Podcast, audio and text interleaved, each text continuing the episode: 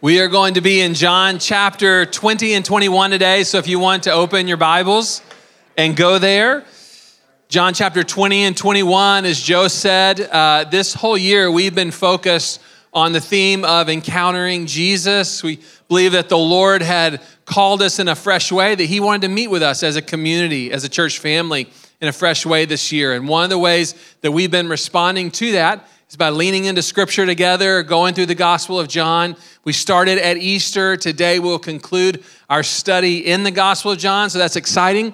As Joe said, there you go. Got a little whoa from Stephen. I appreciate that.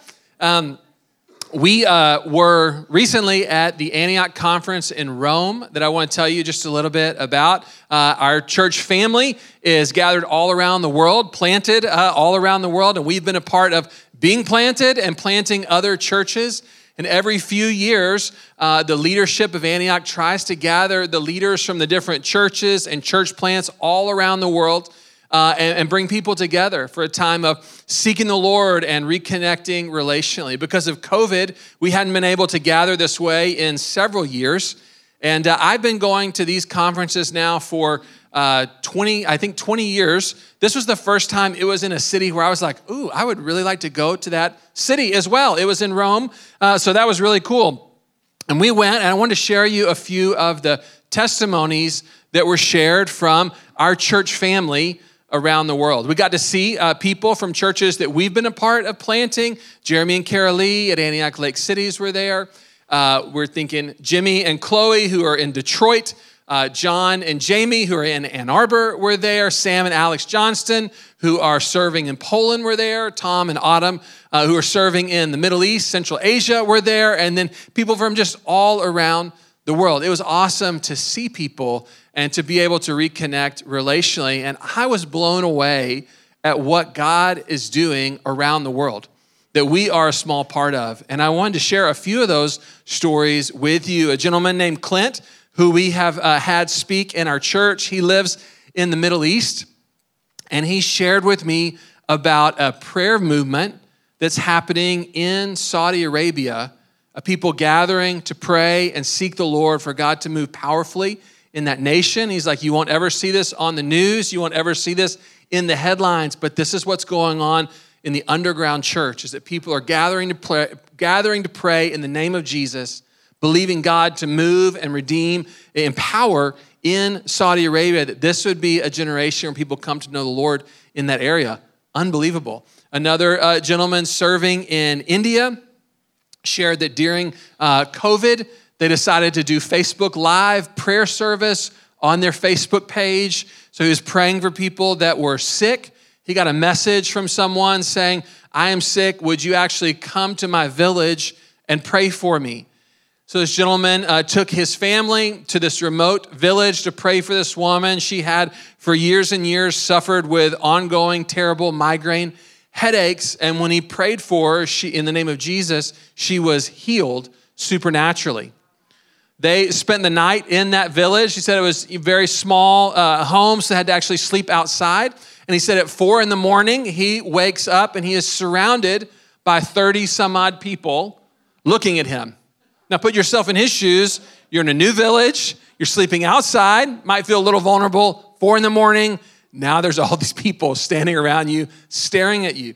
And this woman who had been healed, she had gone and gotten her family members, and it turns out that these um, migraine headaches were something that ran in their family. So she brought all of her family members there to meet the man who prayed, and God heard his prayer. So he prays for them, and they were healed in Jesus' name. And they're able to share the gospel, and people come to the Lord. That's amazing.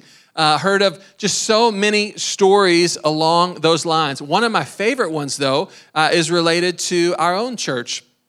Uh, our church was planted a number of years ago by a wonderful couple named Ben and Ruth Loring. Uh, and they were, when they were praying about planting this church, they were trying to decide was God leading them to Dallas or to Detroit? They didn't know, but God had given them a heart for uh, a large city, in particular a city that had uh, a lot of poverty in it, and they believed the gospel would transform lives. In the end, they felt like God was leading them to Dallas, but they had something in their hearts for Detroit. And so they planted here uh, the church that we are now, uh, these many years later, a part of. And over the years, God has led us to plant in Detroit.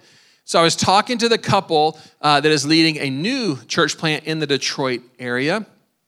And that story was being shared of how there had been a dream in Ben and Ruth's heart. Ben and Ruth have since gone to be with the Lord. I need to tell that part. They've since passed on, they've gone to be with the Lord. They never saw the outcome of what God had put in their heart. And now, these many years later, here's this new couple starting a new church in a very impoverished area of Detroit that were the answer to prayers that Ben and Ruth prayed many years ago. And that really stuck with me of how so often God puts things in our hearts and we play a small part, but we don't know the bigger story of what God is doing. And here, even though Ben and Ruth have gone to be with the Lord, here's this couple, the fruit of their prayers, pioneering a new work for new people in Detroit.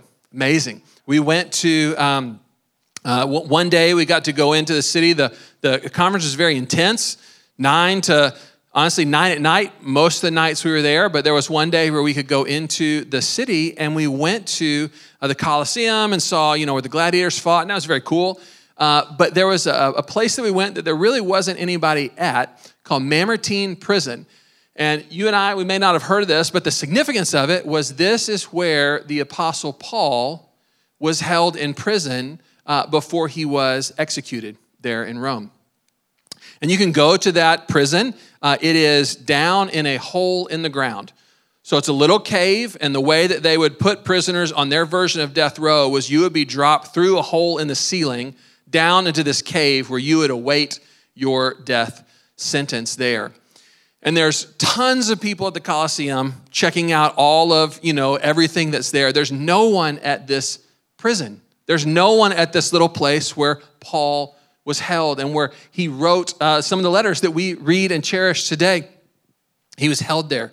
And we were able to go in, you go down these steps, these rickety steps, down into the cave which he was held.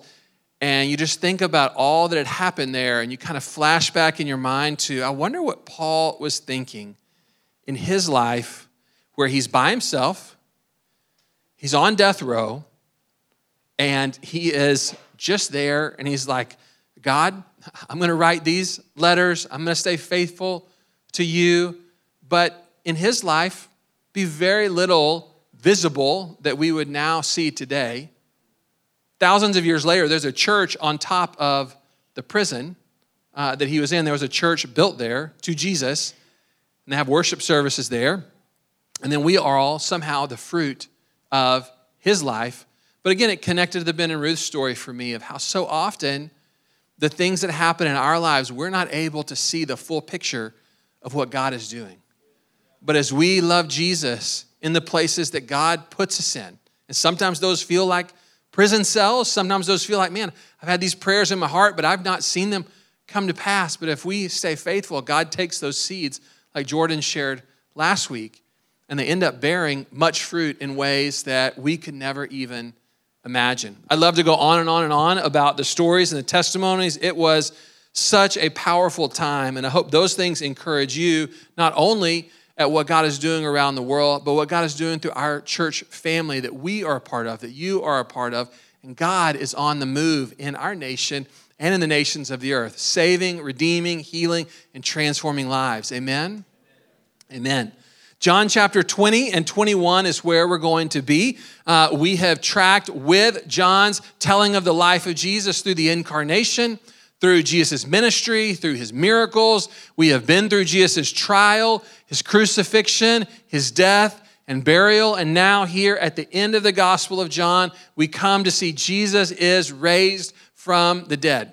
The way John does that, the way he describes that, is not in kind of a line upon line logical uh, argument put forth, but through the stories of the people of God and their experience of the resurrected Jesus. As we read in John 20 and 21, we read the story of Peter and John, of course, two of the main disciples. We read the story of Mary Magdalene, and we read the story of Thomas. So, we're going to look at today the resurrection of Jesus in the life of John and Peter, the resurrection of Jesus in the life of Mary Magdalene, and the resurrection of Jesus in the life of Thomas, the disciple. And as we go through these stories and we read these words, what I want to encourage you to do is to read these as our family story. These are spiritual mothers and fathers that you and I have never met and will not meet on this side of heaven, but one day we will. And this is how God worked in their lives. And this is how God works in our lives. So as we read these stories, I want to encourage you to consider how have you encountered the resurrected Jesus? And as we open up our hearts today to meet with the Lord, we haven't just gathered here on Sunday morning to go through the motions or to do just another Sunday, but we've gathered here to encounter the Lord. And how might the Holy Spirit speak to us through the Word of God today? The words that you and I need to hear. So, would you bow your heads with me before we begin going to God's Word? Jesus, we love you. Thank you that you are the resurrected King. And thank you, Lord, that for each of us here, there is an impact that your resurrection and your resurrected life has on our lives. I pray today that you would help us, Lord, that you would open the eyes of our hearts as we prayed, Lord, that you would help our ears to hear, that our hearts would be good soil to receive the words that you want to plant in them today. We humble ourselves before you, Lord, and we're listening to you, Holy Spirit. In Jesus' name, amen. Amen. John chapter 20 early on the first day of the week. Remember, Jesus at this point, uh, before this time, has been buried, uh, dead and buried. But here, early on the first day of the week, while it was still dark, Mary Magdalene went to the tomb and saw that the stone that had been removed from the entrance. So Jesus was buried in a tomb covered in a stone. And so she sees that the stone has been removed. She comes running to Simon Peter and the other disciple, the one Jesus loved. Now, John the Apostle writes the Gospel of John. He often refers to himself throughout the Gospel of John as the disciple whom Jesus loved. So it's important you see this.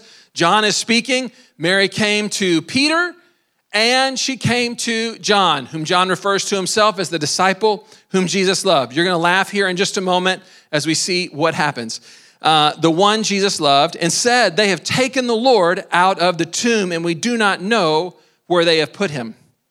Verse 3 So Peter and the other disciple started for the tomb. Both were running, but the other disciple outran Peter and reached the tomb first. Now, you're John. You've been given this assignment by the Holy Spirit to write out the important events of the life of Jesus. You are picking and choosing selective events from his life to tell the story to the church. And you're like, okay, we've got turning water into wine. Yep, that's a good one. Okay, we, yeah, we should definitely put Jesus the good shepherd in there. We should definitely, Jesus the vine. Definitely get the crucifixion. You know what else needs to be in here? That time I beat Peter in the race, right? Just, just think about the funniness of that. It's so humorous. Uh, there's a meme going around uh, that you can find if you're on like nerdy Christian social media where uh, it's John speaking to Peter and is like, hey, I, I wrote about you in my book. And Peter's like, oh, yeah? Like when I walked on water? John's like, uh, how about when uh, Jesus said, I was the rock that he's gonna build a church on? You know, John's like, ah, and it's like, when I beat you in the race to the empty tomb. I love it. A little, little, little, little uh, love to know John's personality and why that got really put in there. So anyway, uh, he bent over, John did, and looked in, the, looked in at the strips of linen lying there, but did not go in. Simon Peter came along behind him and went straight into the tomb. He saw the strips of linen lying there, as well as the cloth that had been wrapped around Jesus' head. The cloth was still lying in its place, separate from the linen. Finally, the other disciple who had reached the tomb first also went inside. He saw and believed. So, how many times is John going to reference, like, I was the one that was there first, let everyone remember that? I will describe myself as that. I am the disciple Jesus loved, and I'm the fastest one. So he saw and believed. They still did not understand from Scripture that Jesus had to rise from the dead.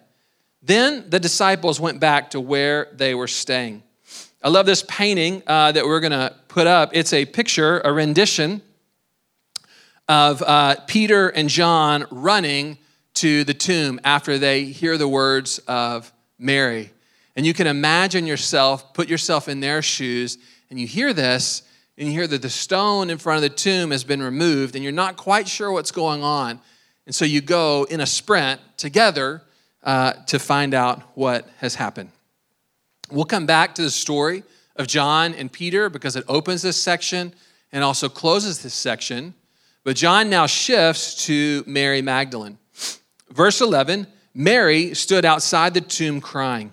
As she wept, she bent over to look into the tomb, and she saw two angels in white seated where Jesus' body had been, one at the head and the other at the foot. They asked her, Woman, why are you crying? They've taken my Lord away, she said, and I don't know where they have put him.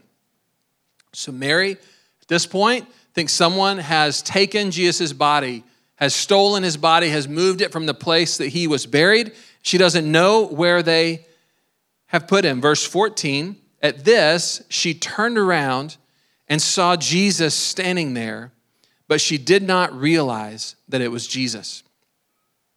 He asked her, Woman, who are you, or why are you crying, and who is it you are looking for? Thinking that he was the gardener, she said, Sir, if you have carried him away, tell me where you have put him, and I will get him. Verse 16 Jesus said to her, Mary. When he said her name, she turned around toward him and cried out in Aramaic, Rabboni, which means teacher. At that moment, she recognizes that this is Jesus raised from the dead. Jesus said, Do not hold on to me, for I have not yet ascended to the Father. Go instead to my brothers and tell them, I am ascending to my Father and your Father, to my God and your God. Mary Magdalene went to the disciples with the news I have seen the Lord. And she told them that he had said these things to her. Have a little painting from church history of that scene. And I think this is so significant. there are a number of Marys uh, in the Gospels, and so it can be a little confusing of, okay, which Mary are we talking about here? Of course, there's Mary, the mother of Jesus. That's not who we're speaking of here. Mary Magdalene. And what we do know about her from Scripture is that she was someone who earlier in her life had been plagued with demons and that Jesus had delivered her from seven demons, that he had cast the demons out of her and brought healing in her life. Later, she financially supported Jesus and the ministry of the kingdom going forward. Some scholars and uh, church history believe that she is one and the same as Mary of Bethany. Some believe she's a different person, but she is one of the prominent disciples in the gospel. And she is the one who witnesses Jesus raised from the dead. She's the one who sees him first. She's the one who is given the assignment by Jesus to go and preach, go and proclaim to the other disciples that Jesus is raised from the dead. Some would say that she was she is the apostle to the apostles. Right? Apostles are ones who are sent with a message by the Lord. Mary is the apostle to the apostles. She's sent by Jesus with the greatest sermon ever. He is raised. I have seen the Lord. And she is sent to her uh, other, the other disciples to proclaim to them what she saw. She lived a really remarkable life. What about her would be such that she was the one out of all of them? Jesus could have chosen any of them to be the first one to carry the message forward. Why would he pick her? Scholars have debated this, the church has debated this, people have had all sorts of theories. Some would say, oh, there had to be a romantic interest between Jesus and Mary. Thus, you get Dan Brown and the Da Vinci Code. That's what they think because her life was such an anomaly. In their day, the testimony of a woman was not sufficient in court, and yet Jesus would choose the testimony of a woman to go and proclaim that he had been raised from the dead. Jesus chose her. I personally think that that is an affront against uh, a woman, that the only reason she could be significant was if she was in somehow a romantic relationship with Jesus. What if Jesus just saw in her faithfulness? What if he just saw in her a heart that loved him and said, I am going to send you, you are the one I have chosen to go and proclaim the good news that I have been raised from the dead. That's what I, that's what I believe, right? And I love this. I love that Mary's life, as she encountered the resurrection, Jesus defied what people around her would even understand. There's, what explanation is this other than she met the risen Lord? That she had encountered him not just as her healer, she had, not just as her leader, as, his, as a disciple to learn from him, but as the resurrected king who had given her a message to go and proclaim the resurrected Jesus. And I just want to say in here, whether male or female, what if the resurrection impacted us? What if we encountered Jesus as the resurrected Lord in such a way that our lives did not make sense to the world around us, did not fit into neat categories, but the only way that could be explained is I've encountered the resurrected Lord. I've seen the Lord. Right? And for some of us here, that's part of your testimony.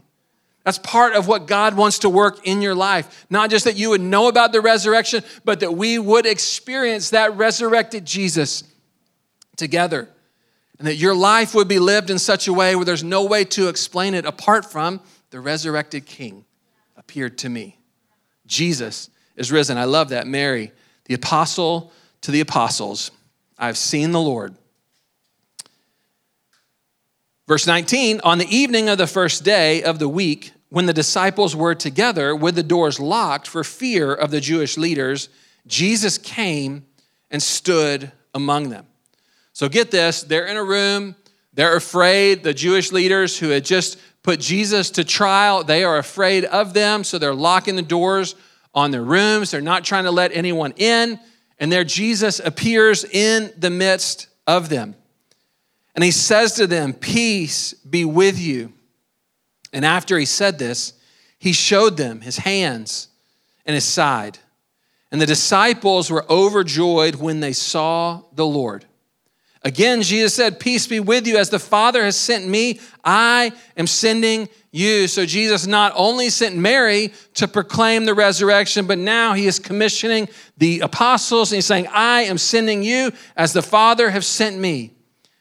And with that, he breathes on them and says, Receive the Holy Spirit. If you forgive anyone's sins, they are forgiven. If you do not forgive them, they are not forgiven. Verse 24 Now, Thomas, also known as Didymus, one of the twelve, was not with the disciples when Jesus came. Talk about a bad day to miss life group, right?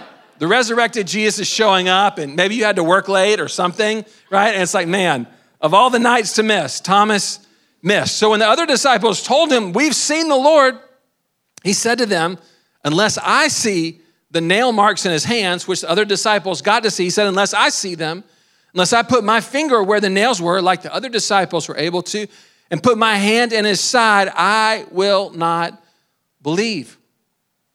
A week later, his disciples were in the house again, and this time Thomas was with them.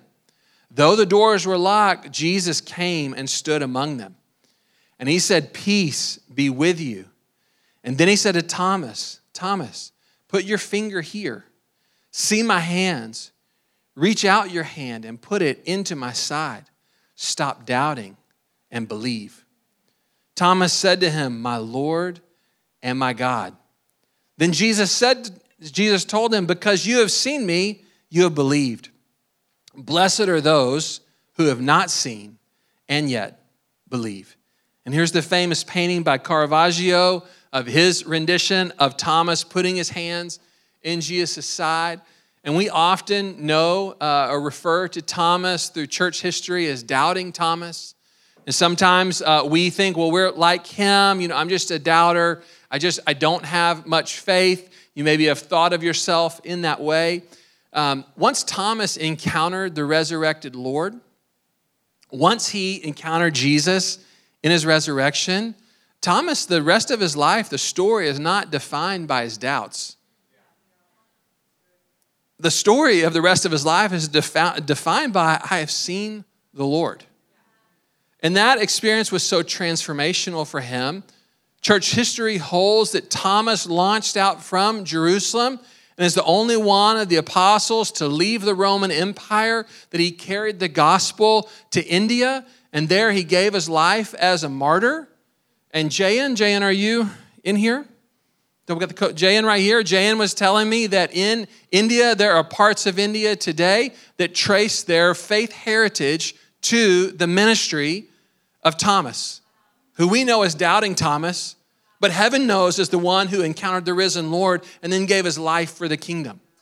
Like he lived out this being sent with a message.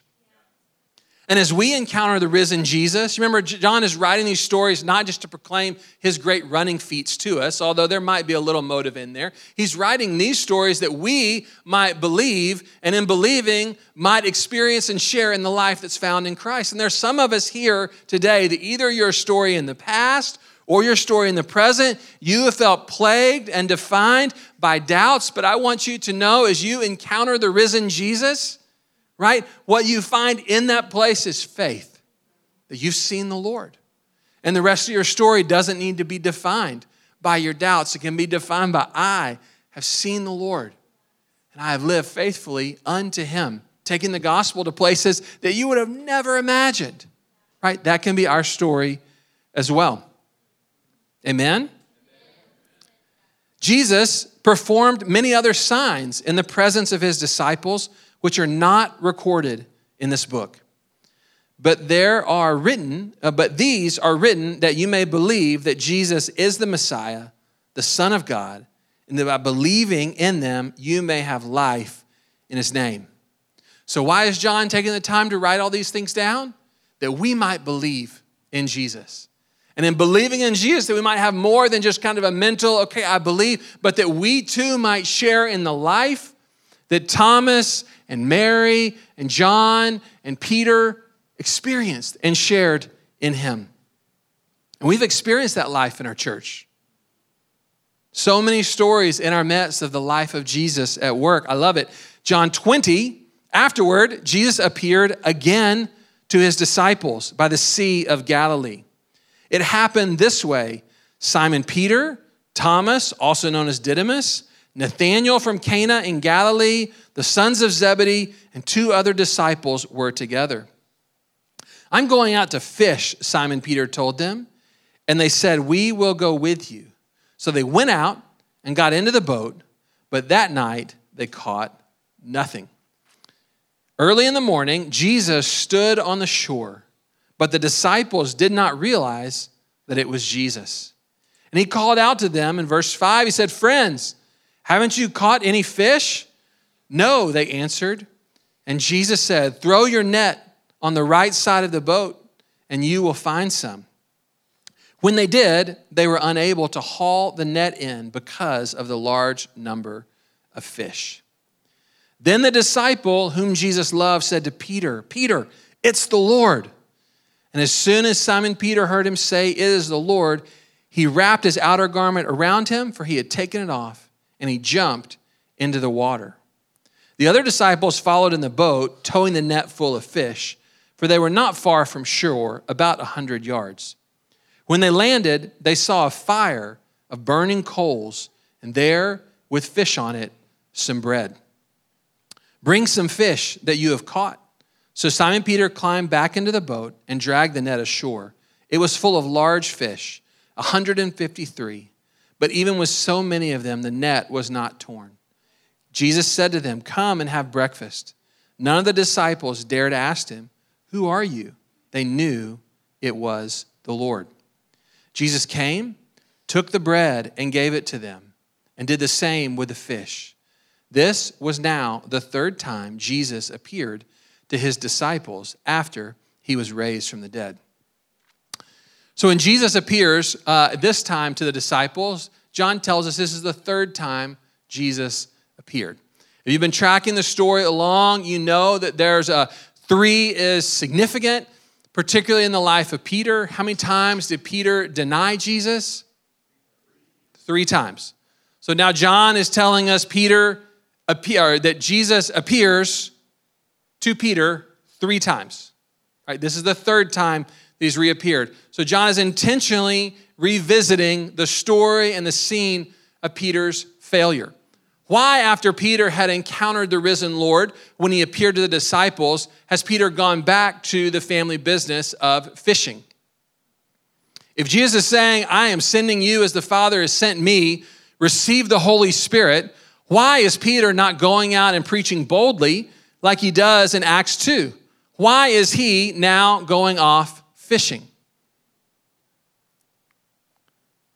Church historians believe that the reason, scholars believe, the reason why John includes this story is that Peter here is not uncertain of the Lord's resurrection.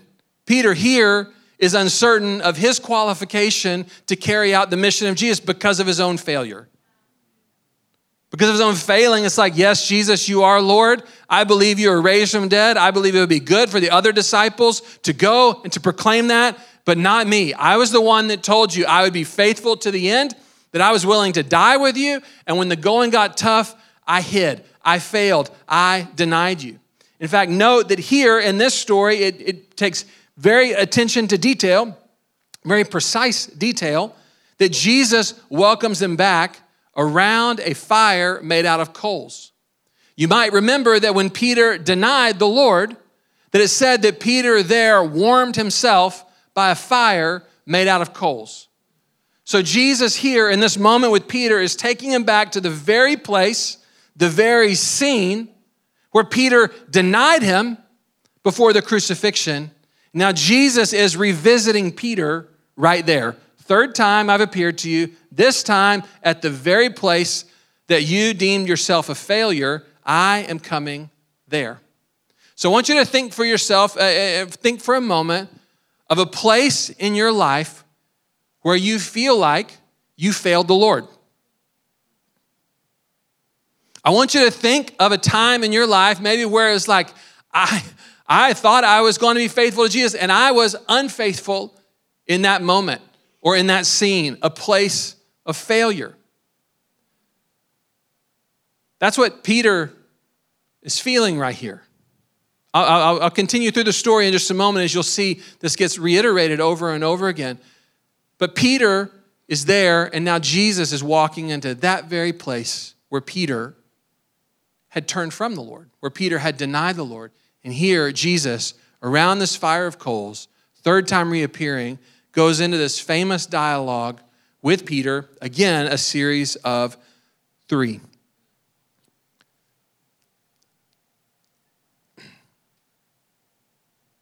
Verse 15 when they had finished eating, Jesus said to Simon Peter, Simon, son of John, do you love me more than these? Yes, Lord, Peter said, You know that I love you. So, whereas before Peter was asked, Do you know Jesus? And He said, No, I don't know him. Here, Jesus is asking Peter, Do you love me? And Peter saying, Lord, I, I love you. What does Jesus say? He said, I want you to feed my lambs. That's the metaphor Jesus uses, not for literal uh, sheep, but he uses for his people, the lambs. He was calling Peter here to be a shepherd to the sheep, to be a leader of God's people. Verse 16, Jesus says again, Simon, son of John, do you love me? Peter answered, Yes, Lord, you know that I love you. Jesus again, one denial, Jesus' reaffirmation I know what's in your heart. I know you love me. I want you to feed my sheep. Second denial Peter, I know you love me. I want you to feed my sheep. Take care of my sheep, Jesus said. Third time through, again, revisiting the three denials of Peter, the three failures of Peter. Here, the third time, Jesus says to Peter, Simon, son of John, do you love me? Peter was hurt because Jesus asked him the third time, Do you love me? And Peter responded, Lord, you know all things. You know that I love you. Jesus said to him, Feed my sheep. Here, in that place of failure, Peter encounters the risen Lord Jesus. He's reaffirmed in his love for Jesus, and he's given his calling to be a leader amongst God's people. That's his story of encountering the resurrected Jesus. Very truly, I tell you, When you were younger, Peter, you dressed yourself and you went where you wanted. But when you are old, you will stretch out your hands, and someone else will dress you and lead you to where you do not want to go. Jesus said this to indicate the kind of death by which Peter would glorify God. And then he said to him, Follow me. So now, what's happening here? Jesus says to Peter, Peter, when you were a young man, you blazed your own trails. You set your own path. You kind of lived life on your own terms. But you, as an old man, someone else is going to dress you. Someone else is going to lead you. And John tells, he's talking about Peter's death. Interestingly enough, where we were in Rome, in the prison in which Paul was held, is also, history tells us, the same prison in which Peter was held before Peter was martyred. That Peter was martyred, not crucified like Jesus, right side up, but Peter said, I'm not even worthy of that kind of death. Peter was crucified upside down. And that's what Jesus is speaking about here. That Peter, who had denied Jesus, this same Peter, because of God's love for him, because of God's grace, because of encountering the resurrected Lord, having seen the Lord, now Peter who had thought of himself as a failure would be one who would stay faithful, faithful even unto death. That he would, his original prayer was, Jesus, I love you so much, I will die for you. But when the going got tough, Peter chickened out. But the end of the story of Peter's life is that Jesus, you know that I love you. And I have enough strength to stay faithful now because of your grace. So that Peter fulfilled what young Peter his boastful kind of, I'm, I'm so tough, I'm to die with you, Jesus, I love you more than all these guys, right? Jesus saw what was really in his heart. And Jesus stuck with him and he believed in him. And the rest of Peter's story was defined very differently than Peter's failings, but it was Peter's faithfulness. But he was faithful because he encountered the faithfulness of the Lord, right? Jesus didn't leave him there. I love this about Jesus. Don't you love this about Jesus? This is so awesome. I love that Jesus knows the difference between immaturity and rebellion. He knew that with Peter, his, you know, I'm, I'm denying you, he knew that that wasn't rebellion. He knew it was Peter's own immaturity. He knew that there was something deeper in Peter than what he failed in a moment. So Jesus comes to him in his grace. And he sees that and he calls that out. And for us, as we encounter the resurrected Jesus, yes, some of us are called to live lives like Mary Magdalene, where it just defies what anyone would think of us. It's like, wow, what happened to that person? Encounter the resurrected Lord. Some of us is like Thomas, where it's like, I was so doubtful and cynical, and the Lord, I encountered the Lord, and somehow He changed me, and I live this very faithful life unto the end. And some of us, like Peter, well, there are times and places in your life where you feel like, man, I failed the Lord. And Jesus sees what's in your heart. And you encounter the resurrected Lord. And there you find truth. And Peter found truth that God saw who he really was, what was really in his heart. And the grace of the Lord, Peter changed from a fickle man that was faithless to a man that was faithful to the end. And that's going to be the story for some of us as we share, as we encounter the resurrected Lord. Amen? Aren't these stories so powerful? Like, I love just reading through them and thinking about the people and thinking about how this impacted their life and the rest of their lives. They were transformed by encountering the resurrected Lord. Peter turned and saw the disciple whom Jesus loved was following them. So Jesus calls Peter, hey, come with me. Peter's walking with Jesus. He looks back. There's John. We don't know all the inner workings of, of the competitiveness between Peter and John, but it seems like maybe there's a little something there. He's looking back, he sees them. He said, uh, This disciple who was following them was the one who leaned back against Jesus at the supper and it said, Lord, who is going to betray you? When Peter saw him, talking about John, he asked, Lord, what about him? What about John? Verse 22, Jesus answered, If I want him to remain alive until I return, what is that to you?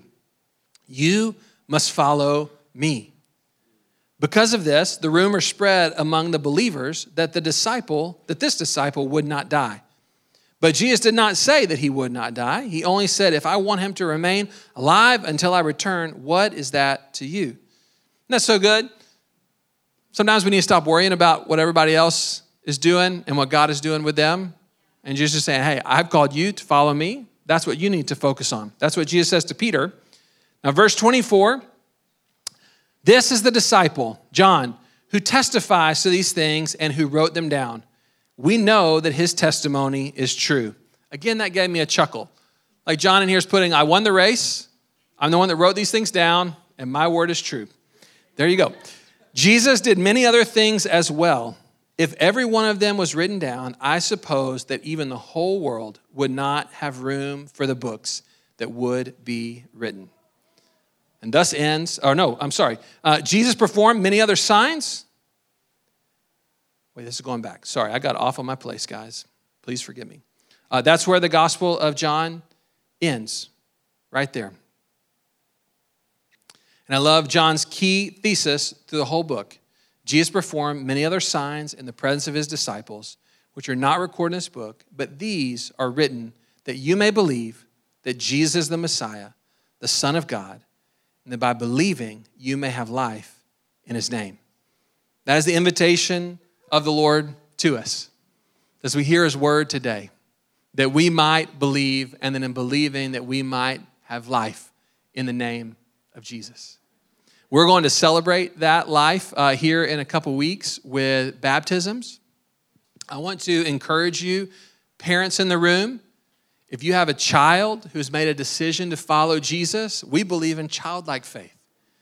And if they are talking to you or you think that it's the right time for them to be baptized, I want to encourage you to go to the baptism class after church today to, to spiritually lead your kids in taking that step and helping them understand what it means to follow Jesus. If you are not a young person, uh, but you are an older person, if you have come to faith later in life, or maybe you turn from the Lord and you're making your way back and you're like, you know what, I, I, I want, I want to be baptized as well. Baptism is one of those ways that we celebrate as a church, that we're not just learning about a historical Jesus or an intellectual faith, but that we too have experienced the life that comes from the resurrected King. And we want to celebrate that life. So I want to encourage you if you've been thinking about getting baptized, go to the baptism class because this is how we take these words and we put them into practice in our lives, where we begin to experience what John has talked about.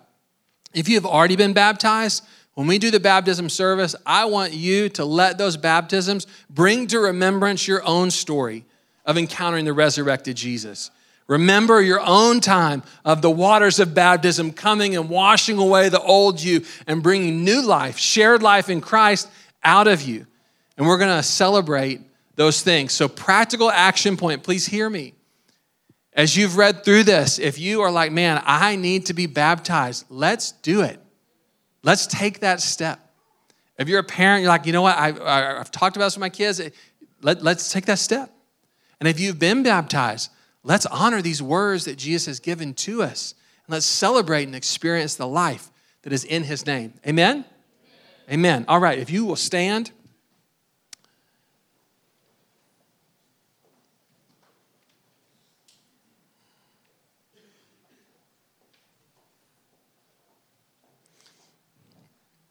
I doubt that uh, Mary or Thomas or John or Peter or any of the other disciples could have understood all that was happening in them and all that God was going to do through them as they encountered the resurrected Lord. I doubt the same for us. That if we were able to zoom out with a 2,000 or 3,000 year view, I doubt that we could see or understand all that God had for us as we encountered the resurrected Lord. But here, as we've gathered this year around the Gospel of John, I think we've tasted a small sliver, a small percentage of the life that is in Jesus, and the life that we get to share together. And so, here, as we close the Gospel of John, I'd love for the worship team, thank you all for coming on forward. I want to encourage you let's celebrate the Lord together. Let's lift our voices. In Romans, there's a prayer that we would be so united in the Lord that we would lift up in one accord with one voice we would praise the Lord. So even if you're not a singer normally, I want to encourage you to sing. As we close out this study in the Gospel of John, let's celebrate Jesus. And let's join with Mary and with Peter and with John and with Thomas and say, I have seen the Lord. Jesus is alive. Jesus is King, and He is the one who is inviting us to share in His life. Jesus, we love you. Pray today that you would receive these songs from thankful hearts, Lord that you would receive these songs as those who have experienced you, have tasted and seen, like John is talking about, the life that is in you. And that we, through a crazy work of your grace, Lord, not because of what we've done, but because of what you've done, that we get to share in that life. And we celebrate you today, our resurrected King. As the worship team leads us in song, let's lift our voices to the Lord.